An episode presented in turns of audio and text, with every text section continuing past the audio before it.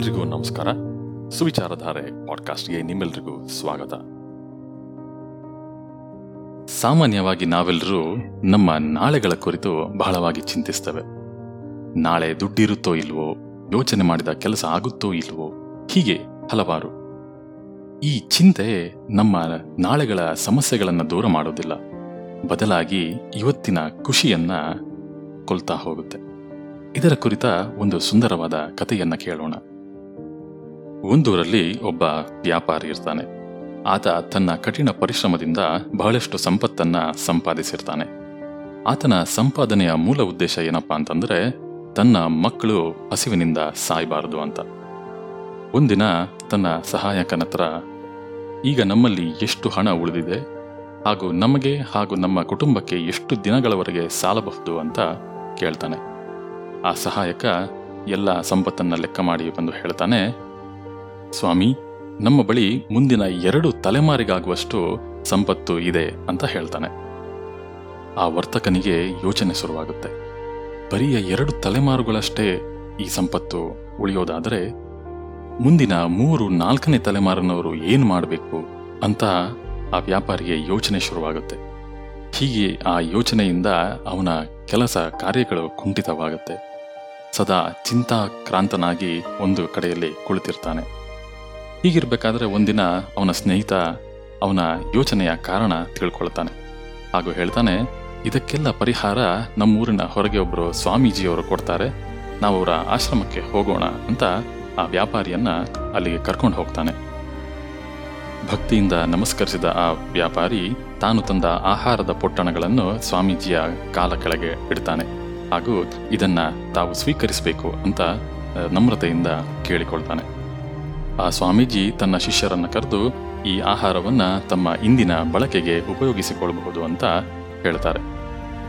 ಆಗ ಶಿಷ್ಯ ಉತ್ತರಿಸ್ತಾನೆ, ಸ್ವಾಮೀಜಿ, ಈಗಾಗಲೇ ಇನ್ನೊಬ್ಬ ಭಕ್ತರು ಇಂದಿನ ಆಹಾರದ ವ್ಯವಸ್ಥೆಯನ್ನು ಮಾಡಿದ್ದಾರೆ, ಹಾಗಾಗಿ ನಾವಿದನ್ನು ಸ್ವೀಕರಿಸುವಂತಿಲ್ಲ ಅಂತ. ಆಗ ಆ ಸ್ವಾಮೀಜಿ ಆ ವ್ಯಾಪಾರಿ ಹತ್ರ ಹೇಳ್ತಾರೆ, ನಾನು ಈ ಆಹಾರವನ್ನು ಇವತ್ತು ಸ್ವೀಕರಿಸ್ಲಿಕ್ಕೆ ಆಗೋದಿಲ್ಲ ನಮ್ಮ ಮಠದ ಸಂಪ್ರದಾಯದ ಪ್ರಕಾರ ದಿನಕ್ಕೆ ಒಂದು ಬಾರಿ ಮಾತ್ರ ಆಹಾರವನ್ನು ನಾವು ಸ್ವೀಕರಿಸ್ತೇವೆ. ಆಗ ವ್ಯಾಪಾರಿ ಹೇಳ್ತಾನೆ, ಪರವಾಗಿಲ್ಲ ಗುರುಗಳೇ, ಈ ಆಹಾರವನ್ನು ನಾಳೆಗೆ ನೀವು ಬಳಸಿಕೊಳ್ಳಬಹುದು ನಾಳೆ ನಾನು ಇನ್ನಷ್ಟು ಶುದ್ಧವಾದ ತಾಜಾ ಆಹಾರವನ್ನು ತಂದುಕೊಡ್ತೇನೆ ಅಂತ. ಆಗ ಆ ಸ್ವಾಮೀಜಿ, ನಾವು ನಾಳಿನ ಕುರಿತು ಇಂದು ಯೋಚನೆ ಮಾಡೋದಿಲ್ಲ. ನಾಳೆ ಆದಂತೆ ನಾಳಿನ ಕುರಿತಾದ ವ್ಯವಸ್ಥೆಯು ಆಗಿರುತ್ತದೆ ಅಂತ ಶಾಂತಚಿತ್ತರಾಗಿ ಹೇಳ್ತಾರೆ. ಆಶ್ಚರ್ಯಗೊಂಡ ವ್ಯಾಪಾರಿ, ನಾಳಿನ ಕುರಿತು ನಿಮಗೆ ಏನು ಚಿಂತೆ ಇಲ್ವಾ? ನಾಳೆ ನಿಮಗೆ ಆಹಾರ ಸಿಗದಿದ್ರೆ ಏನ್ ಮಾಡ್ತೀರಾ? ಅಂತ ಸ್ವಾಮೀಜಿ ಹತ್ರ ಕೇಳ್ತಾನೆ. ಆಗ ಆ ಸ್ವಾಮೀಜಿ ನಗುತ್ತಾ, ನಮ್ಮ ಇಂದಿನಂತೆ ನಾಳೆಯ ಬಗ್ಗೆಯೋ ವ್ಯವಸ್ಥೆ ಆ ಭಗವಂತ ಮಾಡಿರ್ತಾನೆ. ಇಂದು ಆಹಾರ ಒದಗಿಸಿದ ಆ ಭಗವಂತ ನಾಳೆಯೂ ಅದರ ಏರ್ಪಾಡು ಮಾಡಿರ್ತಾನೆ. ಆದರೆ ನಾಳೆಯನ್ನ ಕಂಡವರ್ಯಾರು ಯಾರು ನೋಡದ ನಾಳೆಯ ಕುರಿತು ಇಂದು ಯೋಚನೆ ಮಾಡ್ತಾ ನಮ್ಮ ಇಂದಿನ ಖುಷಿಯನ್ನ ಹಾಳು ಮಾಡಿಕೊಳ್ಳುವುದು ಮೂರ್ಖತನವಾಗುತ್ತೆ ಅಂತ ಹೇಳ್ತಾರೆ. ಕೇವಲ ನಾಳಿನ ಆಹಾರದ ಚಿಂತೆ ಇಲ್ಲದೆ ನಿಶ್ಚಿಂತೆ ಇದ್ದ ಆ ಸ್ವಾಮೀಜಿಯ ಮಾತುಗಳನ್ನು ಕೇಳಿ ಆ ವ್ಯಾಪಾರಿಗೆ ಜ್ಞಾನೋದಯವಾಗುತ್ತೆ. ಹಾಗೂ ತನ್ನ ಮೂರ್ಖತನದ ಬಗ್ಗೆ ಅರಿವಾಗುತ್ತೆ.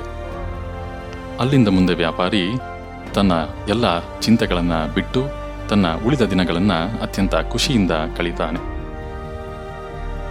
ನಮ್ಮಲ್ಲಿ ಅನೇಕರು ಈ ವ್ಯಾಪಾರಿಯಂತೆ ನಾಳಿನ ಕುರಿತು ಯೋಚನೆ ಮಾಡ್ತಾ ಇಂದಿನ ಖುಷಿಯನ್ನ ಬಲಿ ಕೊಡ್ತಾರೆ. ನಾಳೆ ಏನಾಗುತ್ತೋ ಏನೋ, ನಮ್ಮ ಮಕ್ಕಳು ನಾಳೆ ಹೇಗಿರ್ತಾರೋ ಏನೋ, ಅವರ ಹಣಕಾಸಿನ ವ್ಯವಸ್ಥೆ ಹೇಗೋ ಏನೋ, ಇತ್ಯಾದಿ ಅನೇಕ ಈ ಚಿಂತೆಗಳಿಂದ ನಮ್ಮ ಖುಷಿಗಳನ್ನು ನಾವು ಹಾಳು ಮಾಡ್ತಾ ಬರ್ತೇವೆ. ಹಾಗೂ ಇದೇ ನಮ್ಮ ಅನಾರೋಗ್ಯಕ್ಕೂ ದಾರಿಯಾಗುತ್ತೆ. ಈ ಎಲ್ಲ ಯೋಚನೆಗಳು ಬರುವಾಗ ನಾವು ಒಂದು ಮಾತು ನೆನಪಿನಲ್ಲಿಟ್ಕೊಳ್ಬೇಕು. ಏನಪ್ಪಾ ಅಂತಂದ್ರೆ, ನಾಳೆ ಎನ್ನುವುದು ಪ್ರತಿದಿನ ಬರುತ್ತೆ. ಆದರೆ ಇಂದು ಎನ್ನುವುದು ಇವತ್ತು ಮಾತ್ರ.